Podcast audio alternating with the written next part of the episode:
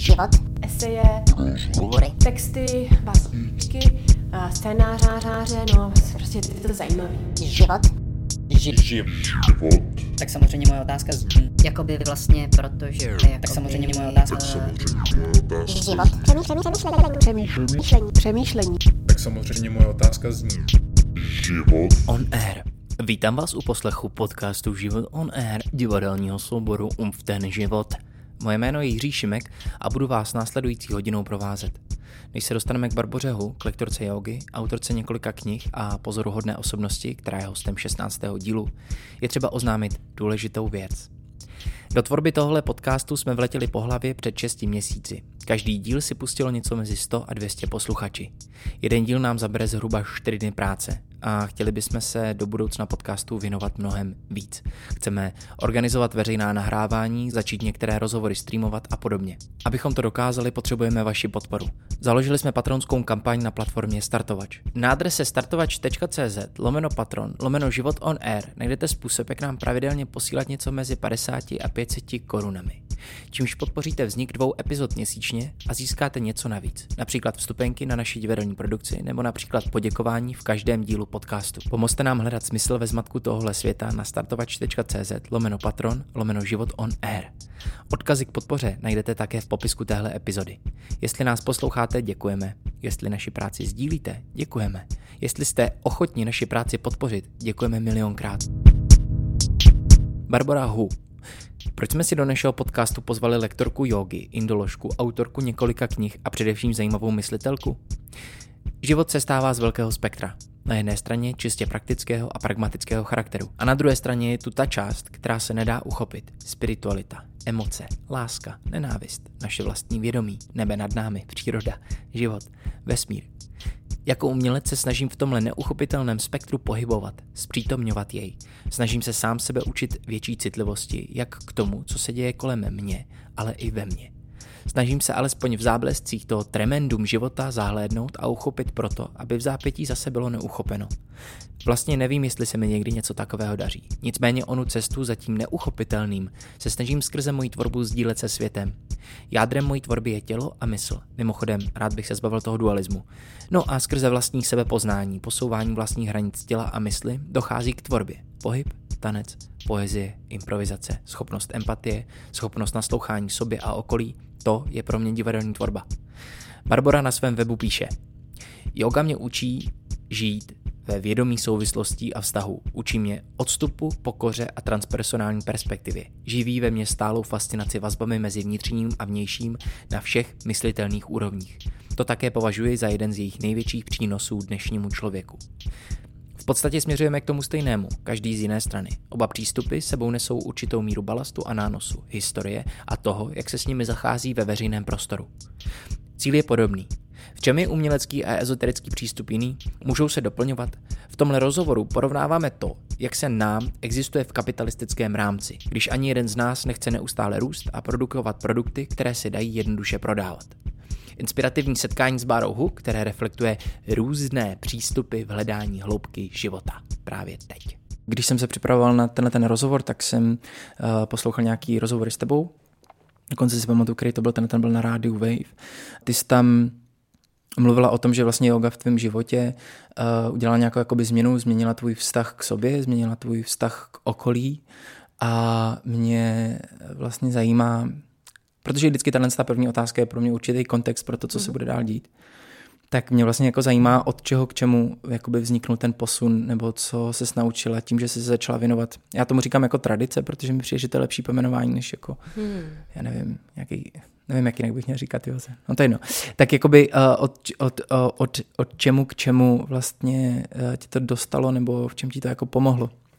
Rozumím. No, pak se ještě vrátím k té tradici, protože to je zrovna u té jogy taky trošku ošemetný, mm-hmm. že možná já bych si vybrala spíš tak jako přístupový hledisko nebo nějaký mm-hmm. jako paradigma, protože těch tradic je víc mm-hmm. a docela se vlastně mezi sebou liší. Ale když se vrátím k té tvojí úvodní otázce, od čeho k čemu mě vlastně ta yoga navedla, nebo co, co změnila, co proměnila, co tady to hledisko mi jako nabídlo, tak já jsem začínala vlastně s tou jogou poměrně v takovém jako výchozím stavu nějaké jako rozbitosti vnitřní. Jak z toho psychického hlediska, tak z toho fyzického hlediska.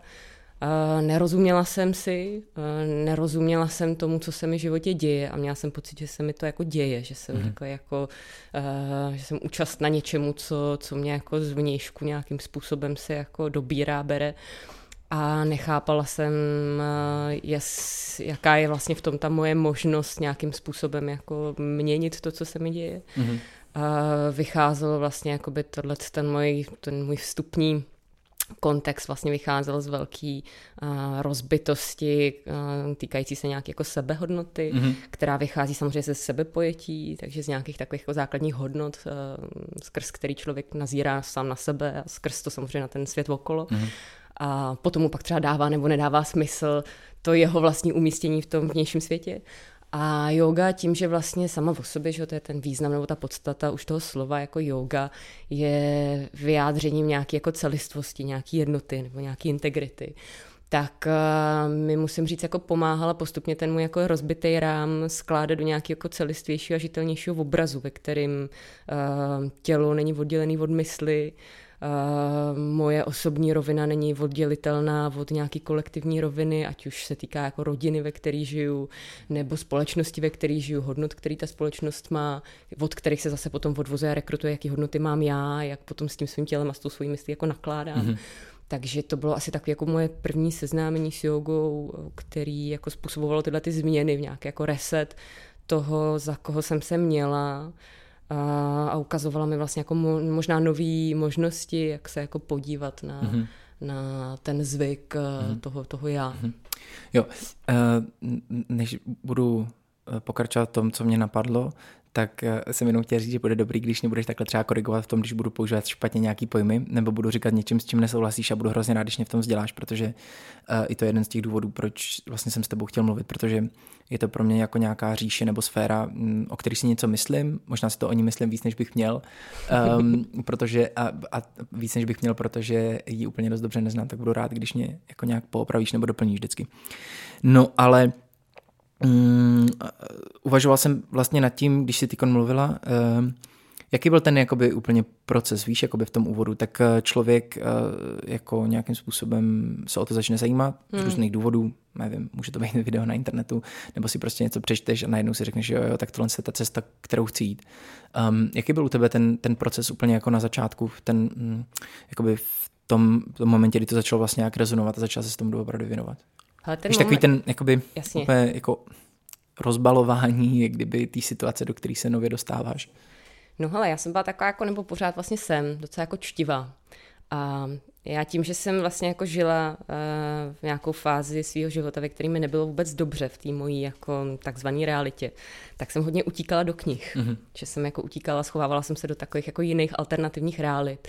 A narazila jsem, ta yoga mi jako spadla vlastně jako do klína, jsem no, taky fakt jako vtipný zážitek, mm-hmm. že mi mhm. ve Valentinské ulici v antikvariátu jako spadly fakt jako do, do ruky upanišády, že jsem jako vyrazila z nějakého jako regálu, což je jeden z důležitých jako starých textů mm-hmm. a začetla jsem se do toho a mě bylo asi 14 tenkrát mm-hmm. a tak jsem měla takový ten jako na první dobrou pocit, že to je jako vlastně hustý, že to je vlastně jako dobrý, že tomu se vůbec nerozumím, ale že mm-hmm. vím, že to je dobrý. Mm-hmm. A tu knížku jsem si pořídila a měla jsem v sobě tenkrát takový jako velmi iracionální, dneska ho dost jako s tím jako důležitý pocit, že tohle je něco, co mi má vlastně jako něco dát, ještě jako nevím jak, ale ten pocit byl poměrně silný.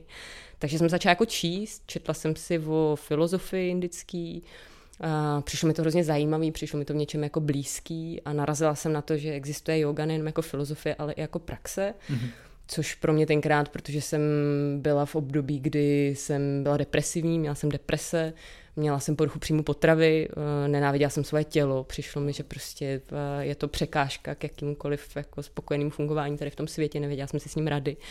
Tak jsem jako narážela vlastně na nějaké jako reference v, eh, v tom filozofickém poli, na nějaké principy, který ale nejsou jenom jako v, v rovině nějaký jako filozofie, nějaký jako abstraktních jako témat, který, o kterých někdo jako hezky mluvil a napsal, ale který jsou jako žitelný, který vlastně má jako možnost eh, praktického přenosu do, přenosu do života. Jo. Takže jsem se začala zabývat svojí myslí tím, že jsem se věnovala myšlenkám. Začala jsem zkoumat jako nějaký mentální mapy, dejme tomu, nebo jako vnitřní strategie, kterými se mi ta mysl hejbe.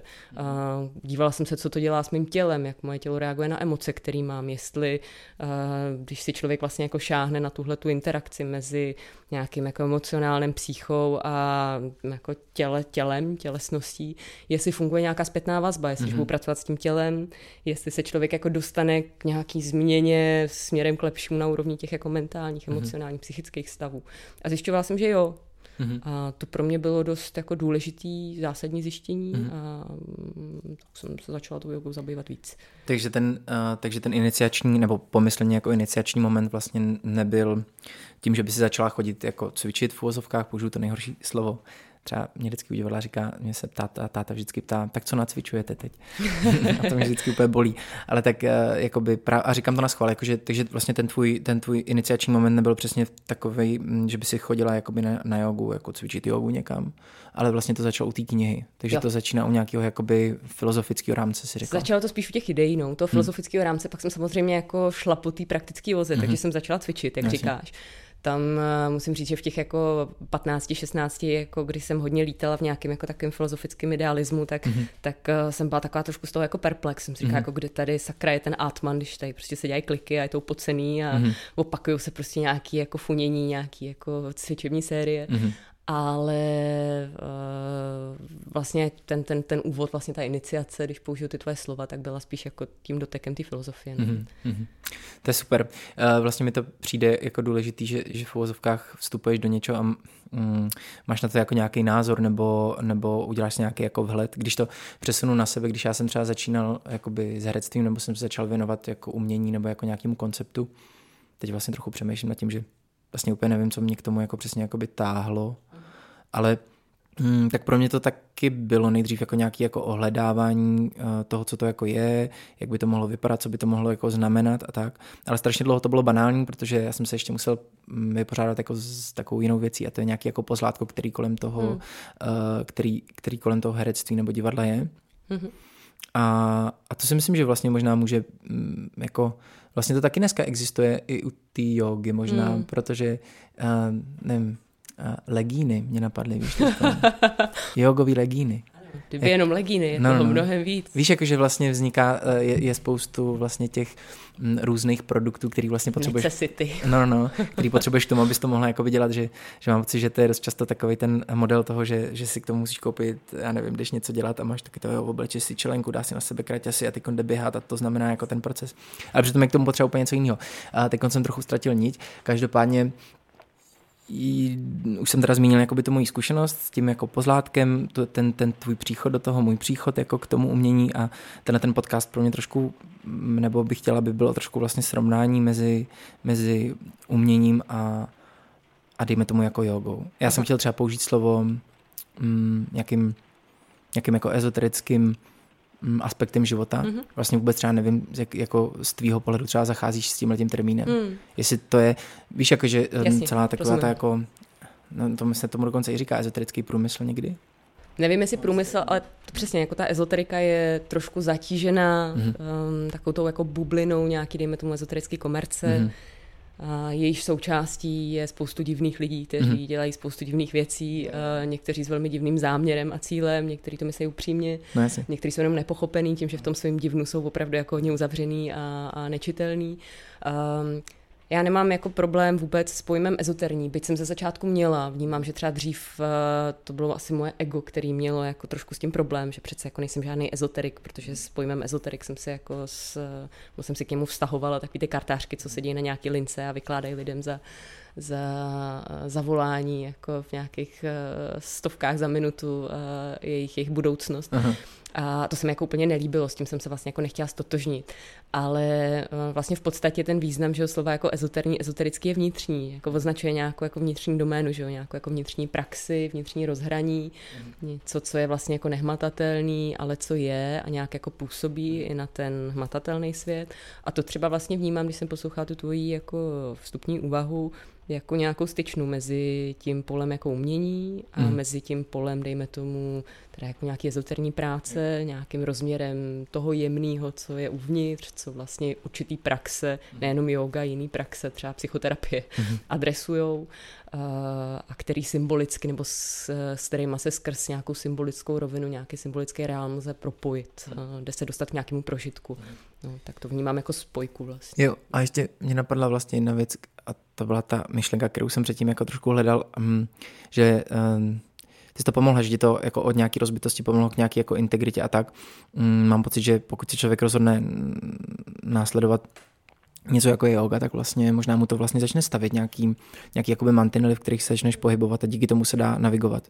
Že já mám pocit, že mm, ta moje jakoby praxe, když jakoby vzniká nějaký umělecký dílo, tak je to neustálý se jako dílování, um, vypořádávání se uh, s nejistotou, s tím, že vlastně jakoby člověk neví, ale musí jakoby věřit, protože tím, že vlastně dělá tu věc, se vlastně něco realizuje, ty to vlastně reflektuje, znova z toho vlastně něco vzniká a tak tak uh, vlastně uvažuji nad tím lenou, že to je ještě možná o, o, o nějakých jako mantinelech a proto se člověk rozhodne mm-hmm. jako se věnovat józe a vlastně to jako zarámuje a vytvoří tohle. Já si myslím, že v tom je taky nějaká jako geneze, jo? že v tom jsou nějaké vrstvy. A třeba pro mě úplně na začátku, jak jsem říkala, jak jsem přicházela v tom stavu té velké rozbitosti, mm-hmm. tak, jsem, tak mi velmi svědčil kontakt s nějakým jako systémem. Jo, přesně to, co popisuješ. Je nějaká mapa, tady bych si troufla i použít vlastně to slovo třeba tradice, mm-hmm která ti který říká, se přihlásíš přes, vlastně. Přesně, a ta ti říká, tohle můžeš, tohle nemůžeš, tohle je žádoucí, tohle je nežádoucí, nejdřív musíš dělat tohle a pak budeš dělat tohle. Což pro člověka, který je depresivní, nemá žádný jako tools, nemá mm-hmm. jako čeho by se chytil, tak to může být velmi nápomocný. Mm-hmm. Ale samozřejmě můžeš dojít potom do momentu, nebo mně se to tak jako stalo, kdy vlastně jako vyčerpáš um, ty možnosti toho, že ti nějaký systém svýma jako definicema uzavřenýma vlastně říká, co máš dělat, co nemáš dělat. A já si myslím, že třeba už samotná, samotná tahle ta věc uh, jako dělá rozdíl mezi nějakou nenáboženskou spiritualitou a náboženstvím, mm-hmm. kde to náboženství ti říká, hele, budeš dělat tohle, mm-hmm. protože uh, tohle to je správně, tohle to je špatně, kdežto nějaká nenáboženská spiritualita víceméně jako popisuje, mluví o tom stejným nebo pohybuje se ve stejné doméně, akorát spíš představuje nějaký principy, mm-hmm. který ty se učíš jako po svým, skrz ten svůj vlastní život, nějakým způsobem, dejme tomu, oživovat, nějakým jako vdechnout tu svůj jako životní sílu sílu, ten svůj vlastní smysl. Takže to byla i ta moje cesta, že ze začátku jsem jako brala tu jogu víc jako asi bych řekla dogmaticky, jako uzavřený systém mm-hmm. nějakých jako doporučení, nějakých zákazů, příkazů. Um, a jako zpětně jsem za to docela vděčná, byť mm-hmm. dneska vím, že třeba ten stejný mod už by pro mě dneska byl nežitelný. A to je docela zajímavý, protože m, tam je uh, i, i, i to, to, to má docela jako zajímavou genezi. Je, uh, že vlastně v určitou chvilku se stane, že ti najednou jako dojde, že tyhle ty jako hranice jsou třeba jako nesmysl, nebo mm-hmm. dokonce si uvědomí, že jsou a díky tomu se můžeš pohnout mm-hmm. dál, že já jsem tohle třeba měl trošku jako v jiný sféře, že vlastně v průběhu toho učení na té damu tam máš jako toho pedagoga a ten třeba i dlouho po té škole ještě byl třeba jako nespochybnitelná jako osobnost Jasně. a najednou jako si uvědomíš, ty počkej, počkej, počkej, počkej, tam bylo ale přece spoustu věcí, které byly úplný blbosti a já vlastně uh, jsem je ani nedokázal jako nahlídnout, jo. že vlastně v tom čase a to je docela jako zajímavý, protože když eh, si říká tohle, vlastně, že se pojmenují ty hranice a najednou ten uzavřený systém přestane dávat smysl a ty musíš jít dál, tak eh, nebyl tohle třeba moment, kdy ty se rozhodla, že eh, začneš tu jogu učit? Hmm. Nebo jako tahle ta tranzice od toho, že vlastně to děláš pro sebe a vlastně se dostaneš k tomu, ty byla, tak tohle je věc, kterou se chci věnovat, chci, aby mě živila, chci, aby, aby jsem si ji mohla věnovat naplno a mohla to předávat dál. Mm-mm, to bych řekla, že asi nebyl ne. ten moment ale jako byl to pro mě určitě jako zásadní nějaký zlom z hlediska spíš té mojí vlastní praxe, spíš to jako mýho vlastního přístupu mm-hmm. k té józe vůbec jako k nějakému osobnímu pojetí toho, co ta yoga ještě může být a co už ne. Do jaký míry vlastně si tam člověk jako může dovolit třeba jako experimentovat s tím um, nechci, aby to znělo jako nepokorně jo, nebo arrogantně, ale jako s takovým tím osobním prověřováním toho, jestli opravdu to takhle jako je, jak se říká, jestli to, co vzniklo v nějakém dobovém kulturním kontextu, je přenesitelný do jiného mm-hmm. časového a kulturního kontextu, jestli to funguje stejně. Mm. Jestli to, co dává smysl absolutně někomu, protože má nějaký dispozice, nějaký setting, jestli je přenesitelný do jiného settingu. Takže to byl spíš pro mě takový asi jako vnitřní nějaký, bych řekla, předěl. uh, opustit možná takový ty jako jistoty toho lineárního jako přístupu k té dané věci, to znamená první se dělá tohle, pak se dělá tohle, pak budeš číst tyhle ty texty, pak se budeš zabývat tímhle, budeš dělat tady ty jámy, tady ty jámy, budeš dechat tyhle jámy, až potom budeš dělat tamto. A spíš jsem začala jako vnímat asi ty dílčí principy, mm-hmm. na kterých je tenhle ten systém, tahle ta mapa postavená. Přišlo mi zajímavý, a to bylo asi jako zásadní, to bylo někdy na vysoké škole, že jsem začala vnímat, že vlastně jako ty principy jsou v něčem jako univerzální, že to není jenom věc jogy, ale že to je věc nějaký jako základní lidský touhy po smyslu, nějaký základní lidský potřeby vypořádat se tady s tím životem ve všech jako barvách, který jako má, včetně nějakých jako neúplně libejch a uklidňujících jako rovin toho života, ať už jako je to téma nějaký konečnosti nebo nějaký jako pomývosti, uh, nějakých jako eticko-morálních jako principů, jako proč je zlo teda, no, když jako tomu celému vládne tady nějaký jako dokonalý vědomí, tak jako o co tady jde, proč tady jsou jako divní lidi, divné věci, divné situace. Um, takže jsem spíš začala vnímat ty jednotlivé principy. No. A opustila jsem takovou, zpětně vlastně, když se na to koukám, tak si myslím, že jsem byla mnohem přesvědčenější, podobně jako ty jsi to říkal s těma profesorama, o tom, co je správně a co je špatně. Mm-hmm. O tom, jestli já to dělám dobře nebo špatně, jak to jako má být. Dřív, na začátku té mojí cesty tou jogou, než jsem dneska. Dneska bych řekla, že jsem tak jako větší relativitě, asi mm-hmm. bych mhm. řekla i ve větší pokoře. Jo, jo to je docela zajímavý tohle téma těch, těch jakoby principů, které jsou jako všude a myslím si, že to je docela jako znak nějaký jako určitý vyspělosti, že člověk je schopný tohle jako rozpoznat, jo? že vlastně najednou se věci začnou víc jako spojovat a ty hranice mizí. Já eh, se teď chystám na jednu knihu, která se jmenuje Mm, ono to ještě není přeložený, vyšlo to nedávno v angličtině, jmenuje se to Breath, The New Science of the Lost Art ten člověk vlastně, eh, on začal jako potápěč, eh, jako potápěč do hloubky, vlastně Aha. to byl jakoby jeho start, jako iniciace do toho vůbec jako tématu, že se dýchá tak. No ale eh, poslouchal jsem si takový rozhovor, ten člověk tam vlastně popisoval to, že nějaký vědec udělal jakoby výzkum, kde srovnával různé mm, modlitby v různých jako náboženstvích, prostě mm-hmm. úplně napříč celým světem od indiánů přes křesťanství až po buddhismus nebo různé další jiný uh, prostě přístupy. A vlastně zjistil, že, že, že, dost, že, že, že, že změřil, že uh, teď on, on tam říkal ty přesné příklady, které já si nepamatuju, ale dejme tomu, že uh, nějaký ty mantry nebo různý mm, rytmy, které jsou v modlitbách, třeba v křesťanství a tak, uh, mají třeba šestivteřinový nádech a šestivteřinový výdech. Jo? A že se vlastně jako ukázalo, že principiálně um, ten, mm, to, co ta, ta modlitba, dejme tomu, má jakoby udělat, má v jiných jako barvách, v jiných odstínech, v jiných slovech, teda, ale jakoby stejný nějaký zásadní jakoby princip, který tě přibližuje teda k tomu, čemu třeba můžeme říkat Bůh. Že mi to vlastně přijde docela jako zajímavý, že um, když vlastně k tomu někdo jako přistoupí z nějakého třeba vědeckého úhlu pohledu a řekne si tak, jak to teda jako je a chce to jako kreknout, tak vlastně začne objevovat tyhle ty jako paterny, které se, který se jako opakují všude. Ty vlastně se teda od nějakého věnování se sama sobě a učení se dostala v, jeden, v jednu chvilku k tomu, že si začala jakoby učit ty lidi. Uh, jaký je ten, ten jakoby posun, nebo kdy se člověk rozhodne, že něčemu rozumí dost a může uh, vlastně jako jít a uh, nabízet svoje zkušenosti nebo vést někoho někam? Ale to úplně nevím, jaký je ten, tento rozhraní. To asi bude jako různý u různých lidí s jejich jako nastaveníma a rovinama sebereflexe. U mě to tak jako v celku vyplynulo, protože já jsem ze začátku ani bych asi neřekla, že začala učit, ale spíš jsem jako sdílela to, co dělám a to, co jako mě pomáhá se svýma kamarádama. Posléze se svýma spolužákama. Ze začátku mi za to nikdo neplatil, jenom jsme se vždycky jako složili na pronájem nějaký tělocvičny, prostě někde v Týnský nebo v Sokole. A s tím vlastně, jak těch lidí přibývalo, protože to bylo tak, jako že kamarádi přivedli kamarády a holka přivedla svého nového přítele a pak jinýho a pak dalšího, tak eh, já jsem vlastně cítila asi tím, že jsem člověk od přírody v dobrým i zlým jako hodně zodpovědný, nebo mám na sebe tak jako vnitřní nárok, jako chovat se zodpovědně. Uh, což je vtipný, protože to byla jako, myslím, jako základní taková jako cihla těch mých problémů, co jsem měla jako v nějakém jako extrému.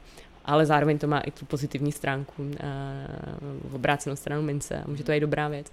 Tak jsem jako cítila, že vlastně jakoby je potřeba v, s tím rostoucím zájmem o to, co dělám a co s těma lidma jako sdílím, uh, tomu opravdu jako porozumět víc. Takže jsem to začala jako studovat, Odjela jsem tenkrát do Indie, tu jsem vlastně byla na výšce, studovala jsem indologii, jako pro sebe, ne abych jako lidem vyprávěla o indické filozofii, ale protože mě to zajímalo. A Um, no, asi to bylo tohleto téma vlastně, jako mm, to vědomí, že jako těch lidí, kteří mají zájem je víc a už teda asi jako nestačí jim jenom říkat, hele, já to mám takhle a mě tohle to baví a takhle tohle mi dává smysl, protože se začali ptát na různé otázky, ještě asi tím, jak věděli, že studuju vlastně něco, samozřejmě jako na Fildě se nestuduje yoga, jo, na Fildě se studuje jako filologie, ale lidi měli často jako co chodili jako pocit, že, že určitě jako tam mám ten, ten sofistikovaný dobrý background jako t- toho akademického prostředí, jo. Uh, tak jsem cítila asi nějaký jako takový uh, dobrý nárok na to se víc jako ponořit do hloubky, do těch uh, jako principů, na kterých stojí i ta praxe. Um, takže to byl asi takový pro mě předěl. Neměla jsem moment, že bych si řekla, teď jsem ready, od zítřka jsem jako jogový lektor, jo? což uh, myslím, že uh, mě to určitě prospělo a myslím si, že je fajn, když uh, to vnímám takhle jako zpětně po letech, co se tomu věnuju, když takovýhle jako nějaký pokorný, měkký přístup k tomu procesu mají ty lektoři obecně, že dneska, jak si vlastně zmínil, s takovou jako na místě ironí uh, tu bublinu vlastně toho, kde se prodávají nějaký jako takzvaný jogový necessity a musíš být odblečený od hlavy k patě prostě v nějakých jako značkových rádoby, doplňkách, bez kterých ta yoga jako kdyby nebyla možná je to v něčem absurdní. Tak stejně tak vlastně ten trh mám pocit, uh, vzniknul tady nějaký trh že, na základě poptávky, který chrlí jako kvanta nových jogových lektorů, instruktorů a to není špatně, hmm. ale to téma je, že vlastně jako spousta lidí má pocit, že po absolvování nějakého jako pár měsíčního výcviku musí být hotový, musí mít jako jasno, mají teda teď jako ty moudra, který jako předávají a trošku zapomínají na to, že jsou sami v procesu, že to, co se jako naučili, co si osvojili, tak ještě musí jako projít nějakou zkušeností, nějakou jaké sebezkušeností. Um, takže já si myslím, že jako nějaký zlom předěl, jako teď je ten moment úplně ne, nepřichází. Uh, myslím si, že člověk může, a to je asi jako poplatný pro všechny pole, jako sdílení nějakých jako zkušeností, ať už je to herectví, nebo je někdo učitel jazyků, nebo prostě lektor jogy, aby tam vlastně jako byl ten moment, že vím, že něco jako umím, něco umím jako předat, zároveň vnímám asi ze zdravou dávkou sebereflexe, že v tom mám nějaký svůj lidský faktor, který je velmi omylný, že jsem součástí nějaký jako životní dimenze, která jestli je nějaká, tak eh, je taková, že se furt mění, takže to, co mi jako dávalo smysl včera, mohla jsem být absolutně přesvědčená o tom, že jako vesmír stojí na těch principech, tak se může změnit za dva dny. Mm-hmm. Takže si myslím, že to je asi ta, ta základní jako nějaká nějaký jako základní plato, ze kterého se děje to, že si někdo řekne, tak dneska můžu a dneska můžu jít na jeviště, dneska hmm. můžu učit jogu. Hmm. Uh, já si myslím, že je tam důležitý vnímat pořád jakoby ten, uh, tu svoji lidskou stránku, to svoje lidský síto, ten svůj lidský filtr, přes který se člověk snaží nabízet to, co třeba jemu bylo jako nějakým způsobem zprostředkováno tou tradicí nebo hmm. tím paradigmatem, ale vnímat tam, třeba mně se líbí moc uh, buddhistický měši, Theravádový, mají, když učej, ty měši, když mají přednášky, tak držej symbolicky takovej uh, vějíř, jo, v ruce. A ten vějíř jako symbol, který vlastně jim jako upozorňuje, je upozorňuje na nějakou jako pomyslnou clonu, ale tohle seš ty a tohle je učení, který předáváš. Mm-hmm. Jo, že to je vyloženě jako artefakt, který jim připomíná, myslíš si, že si tomu jako porozuměl, to je v pořádku, mluv o tom, sdílej to učení tak, jak se to naučil, ale nezapomeň, že je to tvoje ruka, která drží tenhle ten jako předěl mezi tím učením a tvojí interpretací. Hmm. Takže to je jako důležitá věc a myslím si, že u mě se to tam nějak tak jako postupně asi jako prolnulo tím, že jsem jako začínala od, bez nějakých ambic někoho učit a někoho hmm. jako, někomu něco jako předávat nějak jako zásadně s nějakýma vysokýma cílema. Mně v průběhu napadlo, napadlo asi jakoby pět otázek, ale uh, nějak mi nakonec asi přijde nejdůležitější ten vějíř. Uh, to je uh, možná jako něco, s čím já uh, mám um, třeba jako trochu jako v něčem jako problém, nebo mi to není přirozený, že třeba já um, hrozně nerad třeba nosím na sobě oblečení, na kterém je něco napsáno, že jako vlastně vždycky to pro mě bylo hrozně jakoby... Um, problematický tohle a mám nejradši vlastně černou barvu, která vlastně nic neříká a vlastně všeobecně jako nějaký jako symbol, který na sobě nosíš nebo hmm. jim jako něco ukazuješ jako do světa a má to přesně třeba ten, ten jako nějaký metaforický jako význam. To mi uh, přijde dost zajímavý. Hmm. Uh, jak se jako na tohle ty vlastně jako by díváš, víš, jako, že, že, že přesně, že uděláš jako něco symbolického, hmm. aby ti to vždycky připomínalo, že to je hmm. nějak, nebo že přesně nosíš hmm. na sobě něco, nebo se konec konců třeba přihlásíš Jak mám teda, když nemám používat to slovo tradice k joze, co mám používat za slovo? Tak jako tradice může, že jo, akorát je potřeba vnímat, že těch tradic je v rámci toho, co čemu říkáme yoga, strašně moc a mezi sebou jako můžou dost dizonovat, tak Aha. jako klidně tomu říkej, jak potřebuješ, já si nemyslím, že to je špatně. Tak dobře, tak budem, budem ví, víme, jako kde jsme, teď jsme to trošku pojmenovali. Tak eh, jak tohle ty vnímáš, to nosení toho symbolu, aby ti to připomínalo něco, nebo aby to eh, třeba světu připomínalo něco, nebo? No právě, to jsou takový jako dva základní rozměry, že jo, ty věci, jako eh, symbol obecně, já si myslím, že symbol je pro člověka kterýho já teda mám tendenci vnímat fakt jako člověka symbolického, jako homo symbolicus, že vlastně jako mm. máme potřebu furt vytvářet nějaké jako symboly, symbolické reference, přenášet významy a skrz ně se jako dobírat k nějakému sdílenému smyslu. Tak mám pocit, že tam jsou jako dvě základní roviny nebo dva základní rozměry. Ten jeden je ten, o kterém jsem mluvil, že vlastně eh, používám nějaký symbol k tomu jako reminder sama pro sebe, jo? k tomu, abych sobě připomněla nějakou jako důležitou věc. To si myslím, že uh, je asi důležitější možná pro ty mnichy mm-hmm. v té podobě toho vějíře, že je to něco jakoby pro ně, nějaký jako reminder. Zároveň ale ono většinou, že jakoby je tam i na to rovnou jako napojená ta, ta druhá stránka, ten druhý rozměr. A to je to, že vlastně jakoby ten symbol potom, to jako v komunikaci, že jo, máš někoho, kdo vlastně jako nějakou informaci dává a zároveň už jako ta informace někam míří, takže hypoteticky potká někoho, kdo ji přijímá. Mm-hmm. A to si myslím, že vlastně jako eh, je potřeba si vlastně jako si zvědomit, když to natáhnu zase na to pole jogy, jestli s tím, když používám nějaký symboly, ostatně i ta yoga jako tradice, když eh, použiju ty tvoje slova, tak může být vnímána jako nějaký symbol, jestli to používám jako pro svoje pochopení, pro jako svoje referenční pole, anebo to mám jenom jako nějaký štít, jako někdo má na tričku prostě Nike nebo mm-hmm. něco, jako že chce někam patřit, jo, a používá ty symboly možná bez jako hlubšího porozumění jejich podstatě, jenom proto, aby měl pocit, že participuje na něčem, co je jako mm-hmm. důležitý, hustý, duchovní, mm-hmm. jako zásadní to je třeba ten branding v té Joze, který si jako eh, naznačil, že to jsou ty jako drahý mály a drahý obleky a nejlepší kurzy a yeah. já nevím co všechno že je to vlastně jenom taková jako atribuce, se člověk jako schovává za nějaký symboly, aniž by pochopil tu jejich jako významovou složku. Tak, tak nakonec se dostaneme k jedné z těch otázek, těch pěti otázek. jo. A, že mi to vlastně přijde vtipný ten mm, Slavoj Žižek vlastně řekl, že jako úplně nej, a, jako důvod, proč vlastně kapitalismus je jakoby nejúspěšnější zřízení, který a, vlastně na světě kdy bylo v uvozovkách, nebo jako dominuje celému světu, konec konců e, prostě ho přebírá, já nevím, i stát jako je Čína, i když teda jako hmm. o sobě tvrdí, že je komunistický, je vlastně to, že on dokáže jako nasát všechno. Hmm. Že vlastně ta jeho skvělá jako schopnost je to, že, že vlastně přijde někdo, kdo vytvoří nějaký naprostý protipohyb, proti tomu zřízení. Mm-hmm. Ten kapitalismus vlastně jakoby chvilku počká, pochopí to, pak to jako vlastně obejme v saje a udělá z toho další jako věc, která se dá jako prodávat. Jasně. Mm, tohle je jako v něčem, já, já, jak to mám třeba jako obrovský vlastně obdiv, a, ale samozřejmě mě to jako obludně jako děsí a vlastně vůbec uh, nechápu, uh, jak se z tohohle vůbec jako můžeme vymanit, nebo um, jak, uh, jak z tohohle můžeme vystoupit.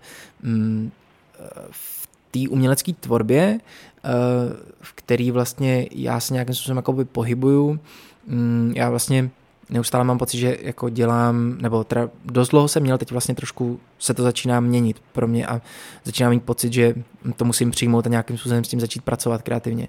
Ale dost dlouho jsem měl pocit, že vlastně ten, ten kapitalistický rámec z toho zisku a, a té produkce se mě vlastně netýká. Měl jsem pocit, že tím, že jsem jako umělec a třeba ty, ta, ta moje práce jako dotovaná státem, grantama a tak, že vlastně můžu nějakým způsobem být jako mimo to, můžu to jako komentovat ale uvědomil jsem si, že to tak prostě jako není, protože především ten cynismus, která ta honba za tím ziskem podle mě jako produkuje vlastně utváří celý to prostředí, v kterém se jako, mm, jako nějakým způsobem nacházíme a je to neustálá taková jako nějaký takový jako boj proti tomu, jo? vlastně dělat něco, protože ti to fascinuje, dělat, protože tě to naplňuje a nedělat to, protože uh, na základě toho něco jako získáš.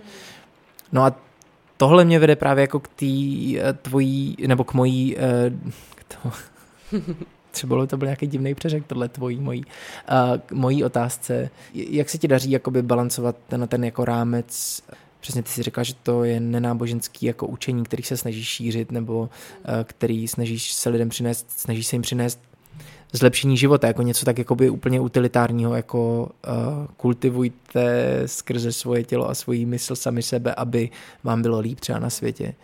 Jak jako uh, se ti daří, anebo nedaří? Hmm uh, jako Jako obstát v tomhle obstát v tom- tomhletom, v tomhletom rámci, o kterém jsem mluvil nebo který jsem Hmm. popisoval. Hmm. Tak samozřejmě je to křehoučký. Já si myslím, že zase nechtěla bych jako dělat nějaký hodnotící soudy, že správně je to takhle. Jo. A tam je potřeba vnímat, že ta yoga je vlastně nějaká forma služby. Jo. Ta yoga v intencích toho, jak to tady děláme. Teď mluvím o tom přesně nějaký, mluvím o nějaký cestě jako k integritě, někdo přichází, má problém s tělem a teď jako vnímá, že je to nějak navázaný na způsob, jakým o sobě uvažuje, dejme tomu, jo. někdo přichází, chce řešit sny, chce řešit meditaci, jo. je to nějaká jako forma služby a v tom kontextu, ze kterého tyhle ty formy služby vycházejí, to je dejme tomu teda kontext nějakého starověku indického nebo středověku, tak vlastně jako mají, a ten kontext má svoje charakteristiky, je, Mhm. je tvořený nějakým jako kulturním settingem. Mhm. V tom tradičním kulturním settingu a, na tu cestu jogy vstupovali vlastně jako lidi určitý, dejme tomu, společenského zařazení v určitý fázi svého života. A, ta společnost byla nastavená tak, že když se někdo vocit v této pozici nějakého hledače nebo a, facilitátora jiných hledačů, jo, takže mu ta společnost nebo ta komunita jako pomáhala. My dneska žijeme v jiném settingu. My dneska nefungujeme tak, že já bych mohla říct, obejít své sousedy jako s miskou a říct, víte, já mám tenhle týden pár terapií, eh, dejte mi prosím večeři mm-hmm. v rámci jako obecného kosmického blaha. Mm-hmm. Žijem prostě v nějakém jako kontextu, eh, který má ten, ten rozměr toho, co se jako popsal, žijem jako v kapitalismu, já platím nájem za prostor, ve kterým jako ty, ty lekce vedu, eh, někde bydlím, mám děti, nejsem sádhu, který žije v celibátu někde v lese a nežiju na almužnách za svoje jogové vzdělání, teď mluvím fakt jako o tom mm, faktickém jako vzdělání, ne o těch zkušenostech, jsem platila nějaký peníze, někam jsem cestovala, takže já tuhle tu praktickou rovinu mám posazenou tak, že by měla být fair. To znamená, nedělám to, co dělám proto, abych byla bohatá, mhm, ale zároveň vnímám, že to ani nemůžu dělat úplně pořád s každým zadarmo. Takže já se snažím jako v nějakým způsobem si pohlídat, aby ta potřeba zajistit ty praktické rozměry toho provozu a toho poskytování téhletý jako služby, aby nepřerostly nějaký nemorální jako rám z mýho hlediska. A zároveň tam mám nějakou jako pružnost samozřejmě v tom, že mám svoje ceny, ty lekce něco stojí, ale když prostě přijde někdo, kdo nemá peníze, já vím, že mu můžu pomoct, mám na to jako kapacitu, tak po něm prostě nic nechci. Nemám to jako nastavený nějak jako tvrdě. Mm-hmm. No, není to, není to biznis pro mě, jo, byť uh, samozřejmě někdo, kdo se na tu jogu kouká čistě jako na nějaký duše, duchovní servis, duchovní službu, tak už by mě mohl rozporovat, jak to, že si za něco takového, ale já to beru, že je to nějaká jako forma práce v tom settingu, v tom kontextu té doby, té kultury, ve které žijeme, tak jak to děláme. A odpovídá to tomu settingu, ve kterém hmm. jako s tím nakládáme, takže takže já to mám takhle a ještě jenom vlastně to je, to je jakoby ta, ta praktická stránka a potom vlastně ještě zajímavější asi bylo to, co si zmínil, jako vlastně jak si nes, nepřijet nějakou čáru toho, jak to dělat vlastně s tím svým jako nasazením té kreativity, která je pro tu práci potřebná s, v tom mým poli, že se to netýká jako jenom kreativity, ale vlastně i potřeby nějaké jako regenerace, že jo. No, přece jenom, když posloucháš jako 6 hodin denně lidi mluvit o jejich trápeních a o jejich duševních problémech a hejbeš se u toho s nima, tak je to poměrně vyčerpávající. Uh, tak jakým způsobem si to nastavit, tak aby člověk jako mohl fungovat, aby ho to vlastně jako uživilo a zároveň jako ne, se úplně tím jako nevyšťavil, se jako dotýká toho tématu, který, který, na který si se ptal, no, jak to vlastně jako mít nějak jako zdravě poskládaný, aby člověk jako nevotročil té produkci, byť může mít jako bohulibější záměr, a zároveň, aby úplně jako ne, nežil bez nějakého zajištění nějakých jako základních potřeb, jako zaplatit si nájem, zaplatit jako dětem školku a tak dál. No. Takže je tam nějaká křehká mez a samozřejmě každý to má jako nastavený jinak. Jo. Jsou lektoři, prostě, který propojují svoji jako výuku, um, já nevím, s nějakým jako product placementem, což třeba mně přijde strašný osobně. Jo. Teď to jako ne, nechci hodnotit kriticky, že ty lektoři jsou strašní, ale třeba tohle je pro mě nějaká mez, mm-hmm. která je nepřekonatelná, jo? když mi volá prostě prodejce nějakých uh, sportovního oblečení, že mi dá nějaký slevy, když se mu občas vyfotím někde v nějaký jogový pozici, mm-hmm. tak to je prostě pro mě začárou a vím, že bych tohle neudělala v momentě, mm-hmm. když zase nikdy neříkej nikdy, že by přišla exekuce, jak bych možná vyfotila v legínách někde, ale Jo, jo. já si dělám srandu, ale uh, tohle je třeba pro mě nějaká jako mez z hlediska nějaký mojí vnitřní jako autonomie, autenticity, za kterou já bych třeba v životě nešla. Hmm. Jo, nebo bych na nějakým jogovém festivalu, tenkrát jsem měla konflikt před dvěma lety, že jsem odmítla odprezentovat nějaký sojový mlíčka před svojí lekcí, protože uh, producent uh, sojových mlíček byl Sponzor. uh, sponzorem jo, festivalu. Hmm. A to je tenká mez, že člověk to chápe, říká si jasně, tak by tady nemohli být, kdyby tady nebyli mlíčkaři. Hmm. Ale já nepotřebuju mlíčkaře a mlíčkaři si myslím, že nepotřebují mě, protože No, bych jim tady dělala reklamu. No, jasně. Takže tohle jsou taky jako věci, které v té bublině toho kapitalismu a takový jako konzumerismu, ve kterém žijeme a který se dotýká i nějakého kontaktu jako s eh, duchovním polem, tak jako bohužel to tam fakt jako leze Jo, a jo. učíme se jako v tom navigovat. No tohle ty sádhové nemuseli řešit, že Mhm. ty jako odešli do bezdomoví a někdo jim Jo, občas jo. přines rejži a byl zajištěný. Můj učitel mi tenkrát říkal, takový Tibetan, říkal, vy to vůbec nemáte jednoduchý. V té Kaliuze, podle Indu je teď jako Kali Yuga, to je takový věk jako úpadku dekadence, kdy ten světový řád stojí jako na jedné noze, je to všechno jak jako vratký. Říkal, no vy v té Kaliuze, vy to všechno matláte dohromady, vy máte ty děti, platíte ty nájmy, chodíte do práce, do toho teda děláte ty své jako duchovní sádhany, mm-hmm. to vám fakt nezávidím, dřív to Jo, bylo jo. mnohem snažší. Jo, takže, takže se učíme No jasně. navigovat chaos. Um, tak mm, mm, jako dvě hrozně důležité věci. Uh, připomněla se mi tím, jak jsi o tom mluvila, o tom, jak vlastně přistupuješ k tomu svýmu biznisu. A teď biznis myslím uh, jako uh, to všechno, co to znamená, ne? Jakoby v tom, v tom, Jasně. tom jako jakože v tom vydělávacím slova smyslu. Ale um, to právě mm, Douglas Raškov, to je takový takový, mm, jako, on je teda hodně takový jako levičácký, je to asi úplně nejdůležitý. Je to vlastně člověk, který uh, stál v 80. letech vlastně na počátku takové té digitální revoluce a, a reprezentoval takovou sféru jako uh, z který to všechno vyrostlo, z který třeba pocházeli Steve Jobs, zakladatel mm-hmm. Apple, z takový jakoby psychedelický tradice, která byla kolem toho Silicon Valley. Mm-hmm. Steve Jobs se třeba tomuhle hodně jako věnoval a tak.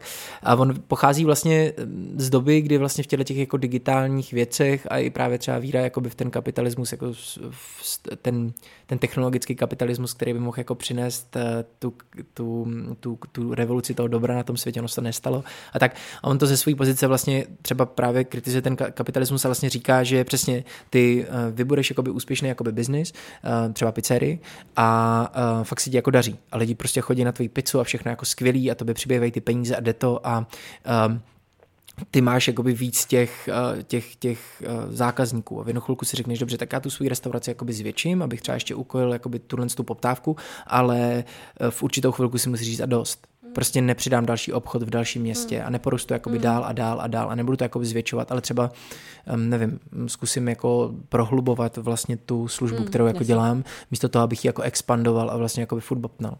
Eh, Tenhle ten, mm, já si myslím, že vlastně tohle je jako to, to eh, to, eh, to řešení možná z mýho pohledu, teď mi to tak přijde v tuhle tu chvilku, teď a tady, um, že tohle je možná to jako řešení, že každý z nás vlastně by měl být dost um, jako sebe, pomlčka vědomý, aby vlastně si řekl, tak a teď už nebudu růst, protože tohle to stačí k tomu, abych jako uspokojil ty své potřeby Přesně. a mohl realizovat tu svoji Přesně. touhu.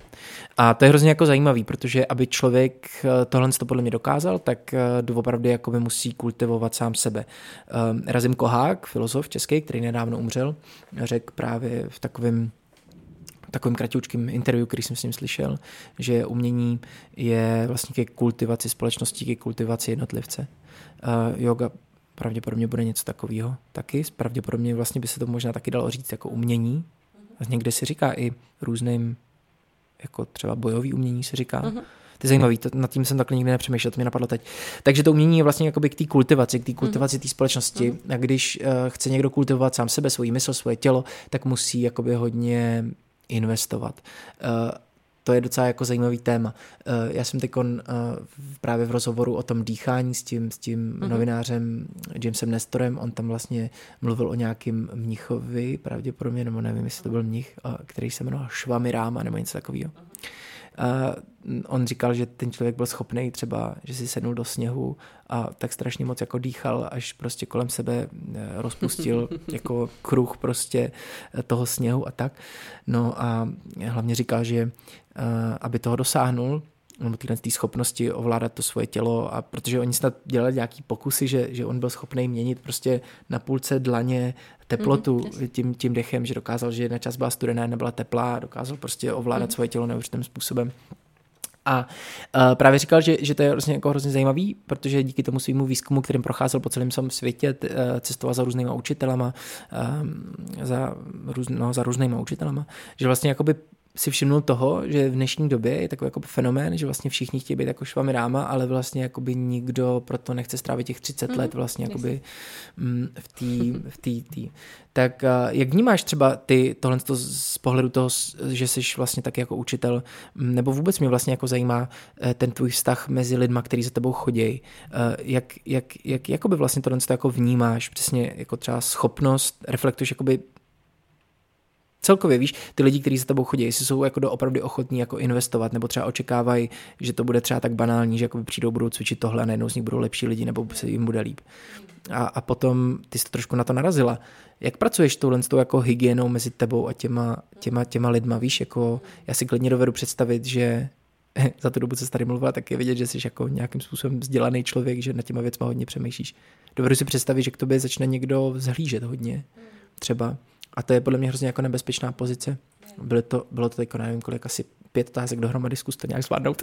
Tak já začnu tý poslední, abych to ne, nevypustila, protože to je důležitý téma. A, že vlastně lidi přicházejí a samozřejmě mají nějaké své představy, nějaké své očekávání. Pro mě je výhoda, mluvit za to, jak to mám já, v tom lektorování. Já hodně pracuji s lidmi jako individuálně, jako one-to-one, protože si myslím, že uh, to asi nejvíc jako odpovídá nějakým mým jako pocitům okolo toho, jak se tahle ta práce dá dělat poctivě, jako přesně jako probíhá v nějakém jako delším časovém úseku.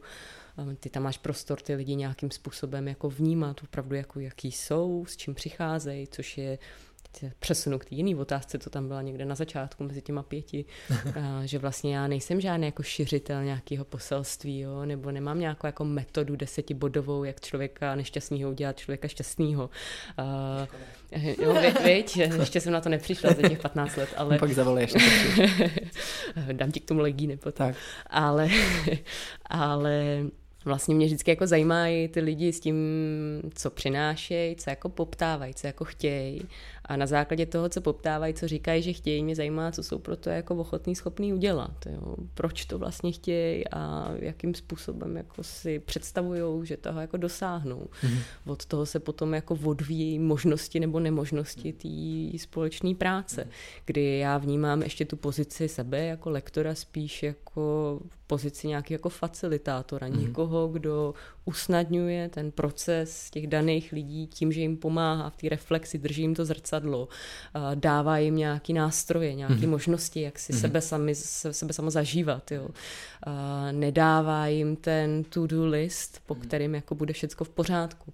Samozřejmě v tomhle vztahu, protože je to nějaký jako raport, je podobně jako v jakýmkoliv jiným jako profesním vztahu, třeba terapeutickém vztahu, obrovský riziko projekce, projekce a proti přenosu. Jo. To znamená, mhm znamená, že samozřejmě lidi uh, mají tendenci si tě ide- idealizovat, jo? mají tendenci, jak my žijeme, o tom jsme se bavili tady kulárně, že jako v to, tou společností, tím nastavením té společnosti, jak jako žijeme, mají tendenci jako delegovat svou zodpovědnost sami za sebe na někoho, koho považují za autoritu v nějakém poli, ať už je to pan učitel, pan doktor nebo lektor jogy. Jo? Že si myslí, že ty víš líp než uh, něco, než oni sami. Přitom ta yoga, jestli něco učí jako velmi zásadního, univerzálně platného uh, a jednoduchého v podstatě, tak je to to, že každý člověk je největším jako expertem na svoje vlastní tělo a na svoje vlastní vědomí.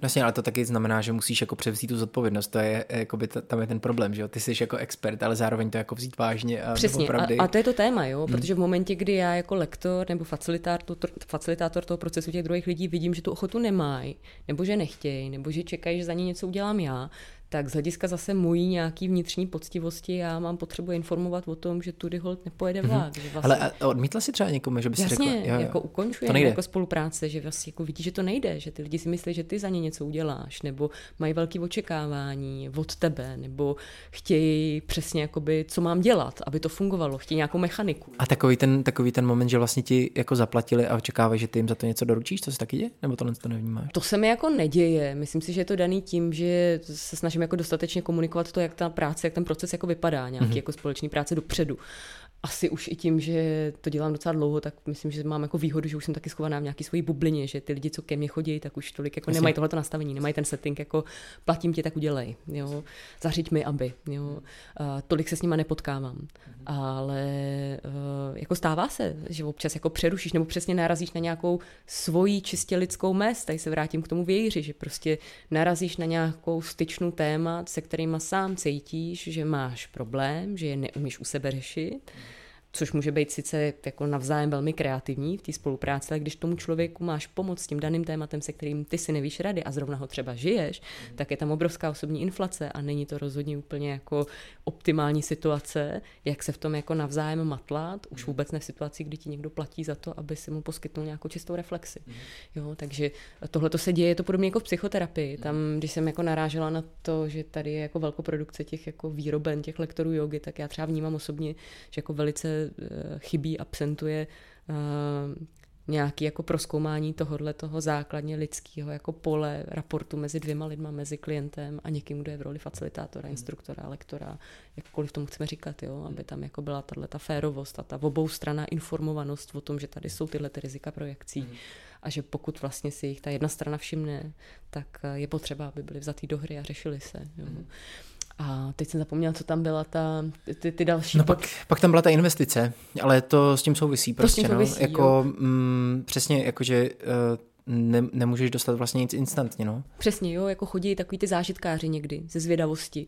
Já chci na hypnoze se jako někam podívat a pak ti řeknou by the way, že mají prostě nějaký obrovský jako spektrum témat, problémů celoživotních a přicházejí s tím, že jako doufají, že si to v rámci nějaký 60-minutový sese, kdy si jako projdou nějakým jako hlubším jako stavem vědomí a stavem relaxovaného těla, že to všechno jako vyřeší, že tam dojde k nějakému jako vnitřnímu resetu. A pokud na takového člověka narazím, tak je zase jako téma nějaký mojí férovosti ho informovat o tom, že to takhle nefunguje, že ta pravděpodobnost, že se to stane, že během jedné sese jako vyřešíme, uděláme totální reset jeho osobnosti, že je prostě cestná a milná. Jo? A pokud ten člověk jako má tendenci, že tohle to potřebuje, jako tendenci být přesvědčený o tom, že má, že tohle to má jako dostat, že takhle to má jako vypadat, takhle to má fungovat, tak já v ten moment vím, že mu nemůžu pomoct, že nejsem ten, kdo mu to může zprostředkovat. Tak tam se rozloučíme. No, Proto, když se třeba lidi ke mně objednávají, tak já vždycky chci, aby mi dopředu řekli, s čím přicházejí, jaký je to téma, jakým způsobem mají představu, že s tím tématem jako budou pracovat i z hlediska nějaký, jako dejme tomu, jako časový domény. Jo. Hmm. To je důležitý. Yeah. Pro mě, abych i já si jako sebe kriticky řekla, hele, tohle neumím promiň, jo, hmm. tohle není moje pole. Jo, jo. Přece jenom ještě te, to pole, že jo, té jogy je takový jako na pomezí, mezi tak trochu psychoterapie, ale vlastně ne. Mm-hmm. Tak trochu fyzioterapie, ale vlastně ne. Jo, takže tam jako je potřeba sakramenský sebereflex říct, hele, tohle nevím, tu diagnozu neznám, s tímhle běž prosím tě k doktorovi, eh, ne, netuším, jo. Nebo jsi medikovaný těma těma psychofarmakama, myslím si, že není pro tebe úplně dobrý, nikdy jsem to nezažila podstupovat tyhle ty jako praxe, jo. jo. Eh, nejsem expert na to, co, co to může jako způsobit, jakým způsobem to tě to může jako vykolejit, rozhodit, jo. Takže a tohle je křehoučký a mám pocit, že to jako v té doméně toho vzdělávání těch lektorů chybí. Jo. To je, je to zajímavý téma, dostáváme se k tomu k trošku tomu hm, takovému jako důvodu, proč jsem tě pozval, že vlastně, hm, já jsem to popisoval i v té přípravě, kterou jsem ti předtím poslal, že vlastně mám pocit, že když vlastně umělec um, tvoří, tak vlastně um, vytvoří nějaký jakoby dílo uh, a na to dílo se potom přijdou podívat diváci. V mém případě se může zdát, že to tak jako není, protože mm, jsem třeba tvůrce představení a jsem zároveň jeho jakoby vykonavatel, jsem herec, jsem na tom jevišti, takže to může vypadat, že to je jako napřímo. Ono to skutečně je to jako jeden z aspektů celé té věci, ale já doopravdy vytvořím jako něco, Um, já jsem to, teď v tom posledním představení jsem vlastně mm, došel k tomu, který jsme jmenuje Words of Apology, tak jsem došel k tomu, že vlastně je tam taková velká jakoby první část a potom je tam debata, kdy spolu s těma lidma spolu mluvíme. Nebudu úplně zabývat do nějakých jako detailů, ale, ale vlastně to dílo, který já jako vlastně jsem vytvořil, tu velkou první část, která je taková jakoby pohybová báseň, mm, taneční, tak uh, já ji vlastně jako vnímám jako v uvozovkách takovej, mm, takovou vlastně se to dá jakoby říct, ale je to zavádějící trošku, to je jedno, uh, jako takovou oběť, kterou já v uvozovkách jako věnuju těm lidem, kdyby si to představil, takže jakoby tohle jsem jakoby vytvořil, tady jsem vám to dal a teď máme příležitost se společně jako věnovat tomu, co se nám stalo. Je tam hrozně důležitý ten, ten, ten společně prožitý zážitek. Um, jakoby součástí divadla je nějaká jako sebe, v ideálním případě sebe reflexe, mm, humor, nějaký jakoby nadhled. Není to zatížený tímhletím nárokem na tu léčbu nebo na to řešení těch jakoby problémů. Umění to a priori nezaručuje, ale když je to podle mě dobrý umění, tak může léčit prostě jako žádný jiný lék na světě. Um, a pak je tady ta kultivace, to, co říká ten Erazim Kohák to všechno, o čem jsi mluvila doteď, prostě vypovídá o tom, že ty dvě věci k sobě mají hrozně jakoby blízko. Myslím si, že umění má ze spoustu hloupých důvodů na sobě zase jako jiný náklady, jakože vlastně divadlo je já nevím, pro pobavení. No, že to je pro pobavení, že to je zábava, že to vlastně jako není nástroj, takže přesně jako by blesk a celebrity a celý tohle z toho hloupý pozlátko, který, který tomu patří. Uh, takže to má jako zase svůj jako jiný náklad, jo? ale mám pocit, že ty ambice jsou jako naprosto jako totožní, uh, akorát třeba um, jako oni jsou napojení taky na historii, jo? že vlastně, že, že divadlo je taky prostě starodávný jako fenomén, který měl prostě smysl nějaký katarze už kdysi dávno prostě a není to jako věc, která je tady dva dny. Ale vlastně jako by směřuju k tomuhle tomu, no. Mm, a ty jsi o tom už trošku mluvila, jenom to pojďme možná pojmenovat přesně, že uh, ty vlastně k těm, k těm lidem jakoby promlouváš jako přímo, přičemž možná spolu jdete po mostu, který, kterýmu se říká yoga, mm. že to není jako úplně mm. přímo, je, to, je tam prostě jako nějaký mm. základ, ale přesně jakoby jednáš s těma eh, lidma takhle napřímo a, a může tam dojít k hrozně jako takovým vlastně zvláštním jako situacím a, a teď mě vlastně napadlo, že bys to možná dalo sformulovat, kdyby tahle tvoje odpověď mohla být a, taková jako zpráva pro někoho, kdo za tebou vlastně přichází. Hmm. Kdyby si měla jako možnost říct hmm. jakoby všem, který za tebou můžou jakoby přijít a mohla si jim říct jakoby, hele, tohle je nebezpečí, tohle je blbost, tohle není ta cesta, nebo nemyslí si, že a tak dále, a tak dále. Hmm. Tak ty styčny tam určitě jsou, to tam vnímám taky vlastně mezi tím jako zprostředkováním nějakého hlubšího prožitku plnosti. To možná zní jako velmi vágně, ale já to tak jako vnímám, že jestli ta yoga má nějaký jako cíl, mm-hmm. tak je to zprostředkovat prožitek duše Aha. nebo ducha. Jo. Což má blízko k nějaký katarzi nebo k nějakým... Napadla mě jenom k tomu jedna věc, jenom na doplnění, že vlastně yoga je vlastně super, že, že tam přesně, je, že to je ta praxe. Protože mě na tom umění přijde hrozně důležitý to, že vlastně se něco stane, že, že jako hmm. se stane nějaký zážitek. Jasně. Že ten zážitek je hrozně důležitý. Tak to je vlastně, tím vystihuješ podstatu víceméně jako tantrické filozofie, mm-hmm. která mluví o tom, že je nějaký jako dokonalý transcendentální vědomí, mm-hmm. který ale v té své dokonalosti nemůže poznat samo sebe. Mm-hmm. Potřebuje nějakou energii, potřebuje nějaké, jako nějaké vyjádření, potřebuje nějaký jako experiment s mhm. energií, mm-hmm. skrz který může potom poznat samo sebe v různých variantách. To se dá stáhnout na prožitek, mm-hmm. to mhm. se dá uh, vztáhnout na nějaké fyzické počitky, prožitky, to se dá, dá vztáhnout na nějaké jako mentální, emocionální vztahy. To si myslím, že je jako docela důležitá styčna mezi tím divadlem a mezi teda nějakým tím jako jevištěm té jogy, mm-hmm. kde se jako člověk dobírá právě jako k prožitku toho vědomí v různých rovinách, v různých jako levelech možnosti toho, čím to vědomí může být. A takže já mám pocit, že ta yoga je o zprostředkování jako prožitku duše a no, pro mě teda jako je a vede člověka k nějaký jako plnější verzi sebe sama. Mm. To je celý. Jasně. Jo, takže za mnou, když chodí, jak jsem říkal, nemám to poselství, samozřejmě liší se trošku třeba ten přístup formát vlastně ty výuky. Asi jako mm-hmm. jsou různé formy divadla, různé mm-hmm. formy jako toho, jak toho, jak tomu diváku něco zprostředkovat, mm-hmm. diváku něco zprostředkovat, tak tady se třeba liší. Já když učím nějaký semináře třeba nebo nějaké jako workshopy kolektivně, tak to má jiný ráz, než když pracuji s lidmi individuálně, jak jsem mm-hmm. o tom mluvila před chviličkou. Jo. Ale i, takže tam třeba, když je nějaká jako kolektivní lekce, workshop, tak já tam mám nějaký záměr, Mám tam jako představu o tom, co bych těm lidem zhruba chtěla nabídnout a zprostředkovat. Ale to, jakým způsobem to dělám, už je vždycky v reakci na to konkrétní lidský prostředí, na ten kontext těch lidí, kteří tam jsou. To znamená, že s nimi mluvím, že se jich ptám, proč tam jsou, co je zajímá na tomhle tématu, pro který si přišli, co jako chtějí proskoumat eh, a reaguju na to. To stejný potom platí i v té individuální práci, kdy víceméně já tam jsem spíš takový naslouchač a vedu ty lidi k naslouchání. Ticho a klid, to je mm-hmm. docela důležitá jako odpověď na to, co ta yoga je a co tam lidi jako mm-hmm. můžou, můžou hledat. Jo? Tak uh, si dej pauzu a podívej se dovnitř, co tam teda je, jak se to chová. Přivítej všechny hosty, který tam máš, ať už mm-hmm. to mhm. jsou nějaké emoce, pocity, jo. Uh, nějaký svalový spazmy, mm-hmm. cokoliv.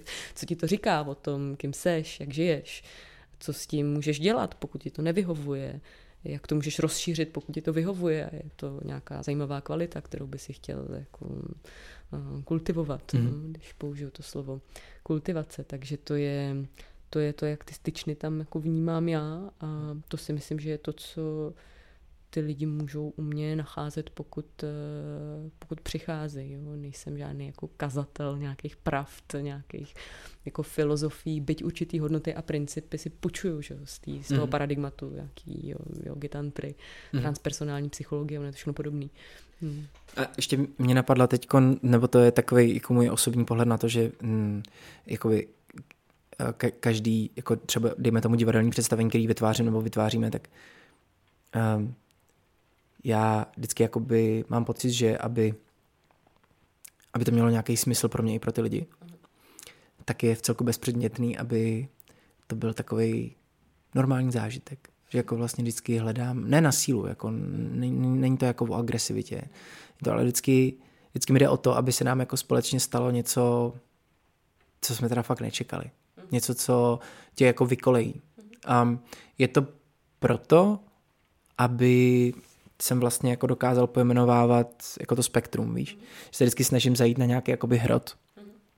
A ale i na to dno, aby, aby vlastně jsem třeba věděl, že jako tady to je normální, tady, tady je jakoby, ta jako nula a teď můžu jít jako do minus a na, do plus a, a mm, jak jakoby vnímáš jako tohle stojíš, nebo přesně, nebo nějaký jako extrémní jako zážitek, nebo uh, tyjo, nějaký jako Můžete se tohle při té józe dít, že vlastně dojde k nějakým jako extrémním jako prožitkům, zážitkům, které se třeba nedají úplně přesně jako pojmenovat a musí se jako zreflektovat a dochází k nějaký jako tý katarzy, nebo, nebo ty máš nějaký svoje jako zážitky, které jsi zažila tohle z toho typu?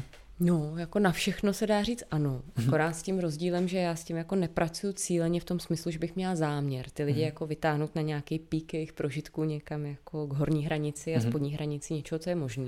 To, já, já to taky tak úplně nemám, jakože to taky není tak, že bych jako, ani si myslím, že to mnohokrát jako nedokážu.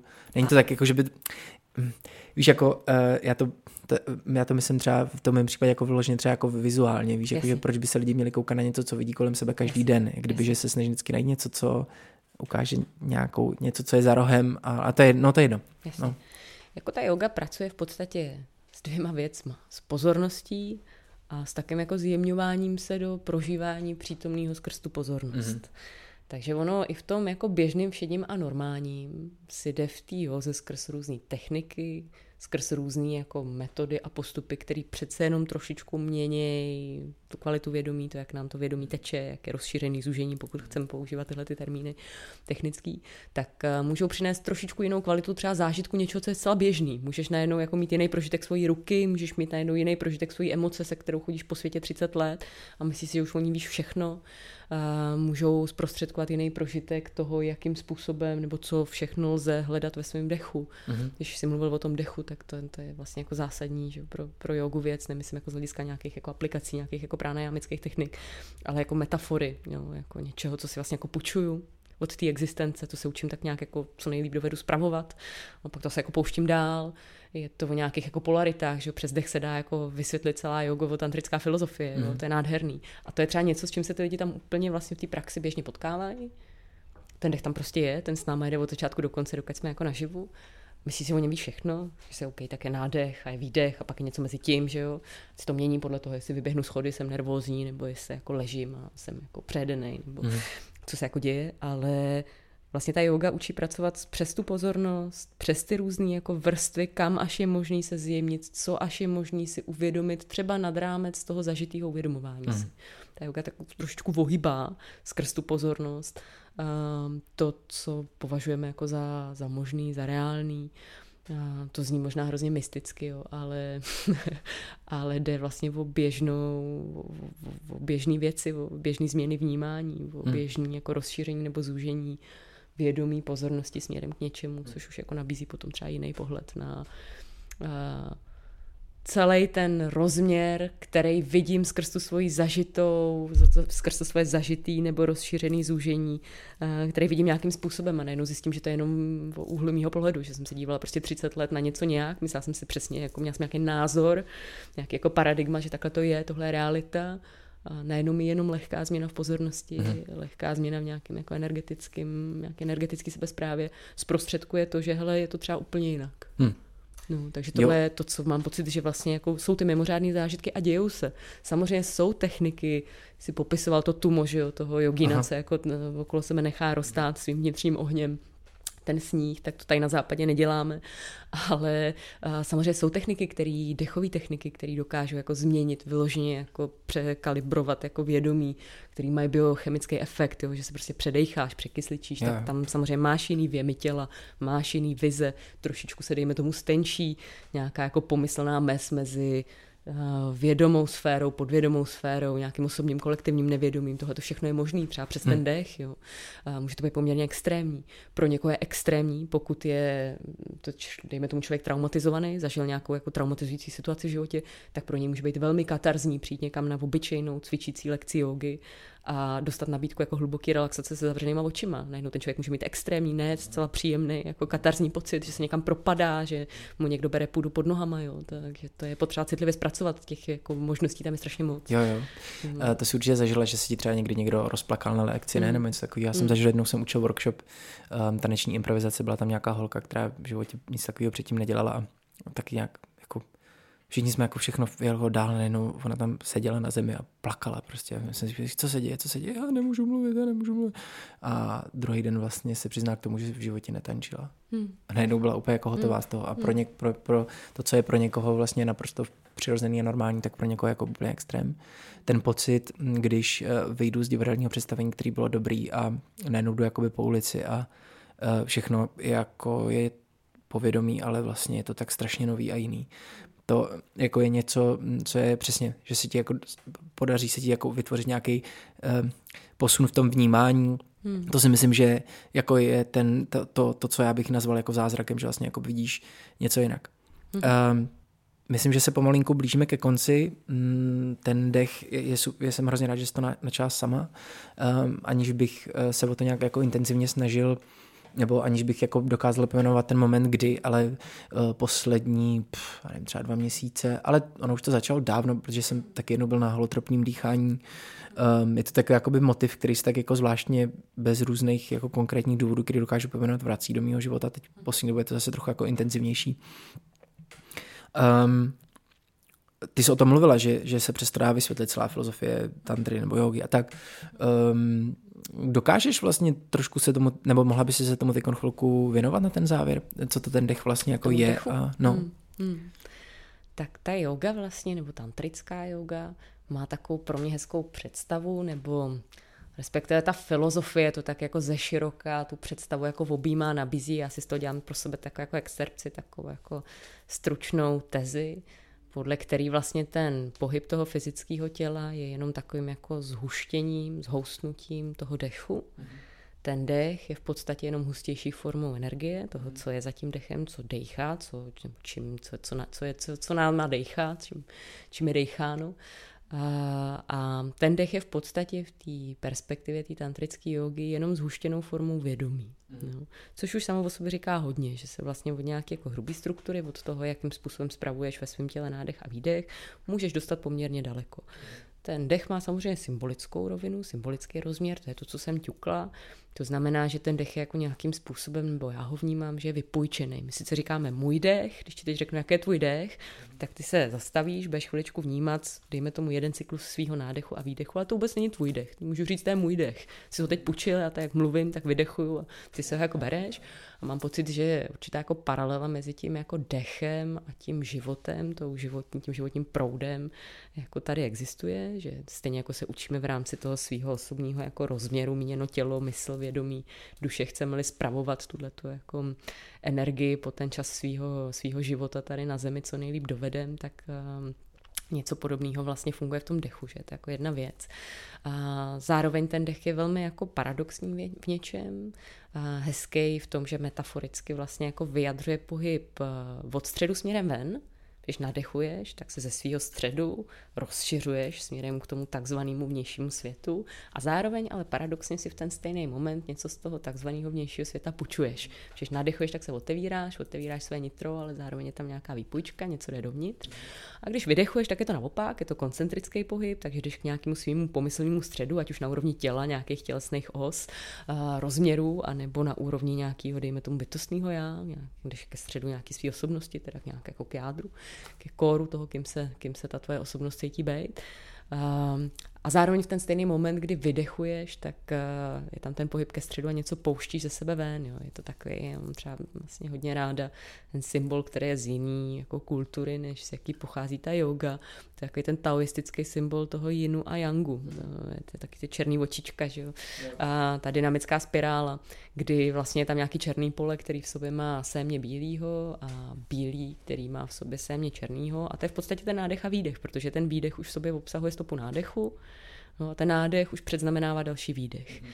Zároveň ten nádech a výdech jako, může fungovat jako nějaká metafora nabývání a pozbývání života, zkušeností, vědomí, jistot, pochopení. Přesně si myslím, že vím, jsem na hranici nějakého, já vím, jak to je. Přesně v ten moment většinou ta energie, ta, ta, jo, je tam ten výdech, vydechne to někam, jde to jako do prčic, někam spontánně, jako odtejká si, si to naše jako domělý, ta kontrola, ten logos začíná zase nějak, nějak jako rozkládat. Um, takže jakoby těch rozměrů symbolických, kterýma ten dech jako je možný interpretovat a jakým způsobem je možný na něj navlíct spoustu významů, který tvoří nějaký, dejme tomu, hodnotový rám nebo strukturu té tantricko-jogové filozofie je spoustu, pro mě to jsou důležitý tyhle ty asi, co jsem zmínila, je tam i hezký to hledisko toho jako osobního a osobního, to, co jsem říkala na začátku, že říkáme můj dech, ale vlastně ono je to nějaká jako uh, styčna toho osobního a toho nadosobního rozměru. Jo, to se mi líbilo, jak jsi zmínil, nevím teď v jaké části toho rozhovoru, ale vlastně jako, že jedině to, že se člověk nějak jako uskromní a řekne si tohle stačí, já už nepotřebuji neomezeně růst, tak je nějaký jeden pohyb v rámci jedné buňky toho celého organismu, té kultury, společnosti, ekosystému, jak tomu chceme jako říkat, tak ten dech eh, vlastně funguje podobně. Víceméně ti říká, hele, ty se v momentě, kdy máš ten život, máš to vědomí, tak dělej, co můžeš, už se to zpravovat dobře, v intencích toho, co pro tebe to dobře, tak hmm. jak eh, jsi zrovna vybavený je a ono se to nějakým způsobem odrazí v tom celku. Hmm. A to je ta yoga. Jo, jo. Hmm. Vidíš, tak to je docela uh, dobrá, dobrá pointa. Mě k tomu ještě napadlo, um, že vlastně s, nevím, kde to bylo, bylo to podle mě třeba v nějaký čekárně u, u doktora. Jsme takovou jakoby katarzní situaci, že jsem jako seděl s těma lidma a teď jsem si jako uvědomil, že vlastně ta, to prostředí, v kterém jako tady jsme, že přesně jako decháme spolu já to jako vydechnu a oni to dechají po mně a já to dechám po nich mm-hmm. a takhle se to jako míchá, že třeba i v tom divadle je to vlastně strašně důležitý. Je zajímavý, že se to jako děje na světě tak jako fenomenálně jako jedna věc že vlastně díky těm sociálním médiím, ale asi díky tomu mm. koronaviru, koronavirové krizi se vlastně jako by čím dál tím víc od sebe jako oddělujeme. Je zajímavý, že divadlo je třeba jeden jako z posledních míst, který se nedá digitalizovat, že se vlastně nedá přesunout mm. do tohle prostředí, že tam musíš jako jít mm. a taky mimo jiného mhm. dechat mm. s těma lidma. A, a vše, všeobecně jako tohle téma. No. Rád bych ještě jakoby pokračoval dál, napadají mě jako další věci, ale myslím si, že, že, že je čas pomalu skončit. Mm. A proto bych chtěl položit poslední otázku, kterou vlastně dostávají všichni hosti, e, že bych chtěl, jestli by si mohla posluchačům, kteří poslouchali ten, ten náš rozhovor, doporučit něco, co by měli slyšet, přečíst, poslechnout, vidět, zažít. Hmm. Já si myslím, že by posluchači měli zažít a poslechnout ticho. Mm-hmm svoje vlastní, že tam se často jako dozvědějí spoustu důležitých informací, který, ze kterých potom je možný uh, hledat, eh, jakým způsobem dělat ty další pohyby nebo nepohyby v tom svém vlastním životě, ať mm-hmm. už dělají nějaké umění nebo dělají nějakou jogu, ani tomu nemusí říkat možná yoga, jenom hledají nějakou cestu eh, k větší plnosti sebe mm-hmm. sama. Vnímám, že to ticho je důležitý, když jsem mluvila o tom dechu, tak ten dech se projevuje jako takovým, takovou diádou, že jo, nádech a výdech, ale to, na čem to stojí, je to nic, je to mm-hmm. prázdno někde zatím. Takže já mám pocit, že eh, občas se tak jako uchýlit do nějakého ticha a prázdna za vším tím, čemu dáváme smysl a hodnotu, že může být docela jako terapeutický a léčivý a, a směrodatný. Mm-hmm. Může nabídnout docela zajímavý směr. By to zní jako takový možná jako hezký kliše, jako naslouchejte tichu, to, to je super, to je seberozvojový, ale, ale je to důležitý, jo, že to je asi to, k čemu jsem, myslím, jako třeba v té svojí praxi jako došla. Když nevím co, tak si prostě sednu, mm-hmm a poslouchám. Můj učitel vždycky říká, můžeš s tím chvilku pobejt? A tou chvilkou myslel prostě sedět, vysedět důlek jako týden, jako poslouchat. Jo, jo. Různé varianty, vyznění, nějaký vnitřní informace. A to ticho mám pocit, že je důležitý. Hmm. Um, to ti taky umožní jako podle mě poslouchat, no, protože teď se do, jako narazil na to kliše, že vlastně a yoga i umění, nebo teda konkrétně divadlo, prostě na sebe má ten různý jako load toho všeho, co si o tom lidi myslí, nebo co by to mělo být, nebo nemělo být hmm. a tak, ale jako doopravdy slyšet to, co tím jako myslíš, když si řekneš, jako sedněte si a poslouchejte. Ticho, to je samozřejmě jako, mm, jako vždycky ta moudrost v něčem, co může jako znít banálně, jako někdy až jako dě, děsivá vlastně. Tak jo, um, tak to je všechno. Chceš něco říct, ještě napadá něco? Ne? Tak jo, díky. Děkuji. Tak eh, právě jste slyšeli rozhovor s Bárouhu. Eh, já ještě jednou děkuji za to, že přijela naše pozvání a eh, že nám pomohla realizovat mm, tenhle ten crossoverový díl. Myslím si, že ať už se snažíte hledat hloubku ve vašich životech z jakýkoliv strany, tak je to správně. Akorát každá ta cesta má nějaký svoje nebezpečí a je vždycky fajn reflektovat to, co děláte a nějakým způsobem na to kriticky nahlížet. Myslím si, že Bára pro mě prezentuje jeden z úplně takových možná nejzdravějších a nejlepších přístupů třeba právě k praxi, jako je yoga nebo jakákoliv možná jiná praxe, která je na nějaký hranici se spiritualitou.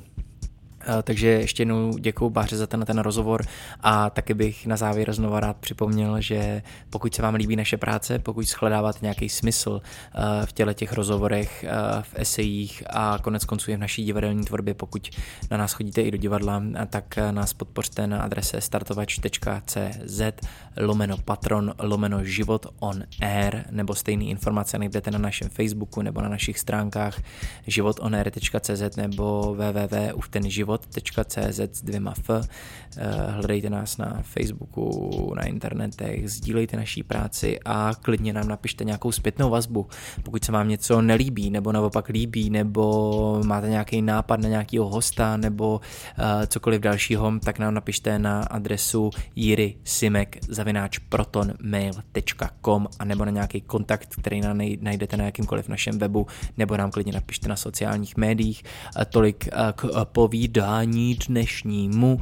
Díky, čau.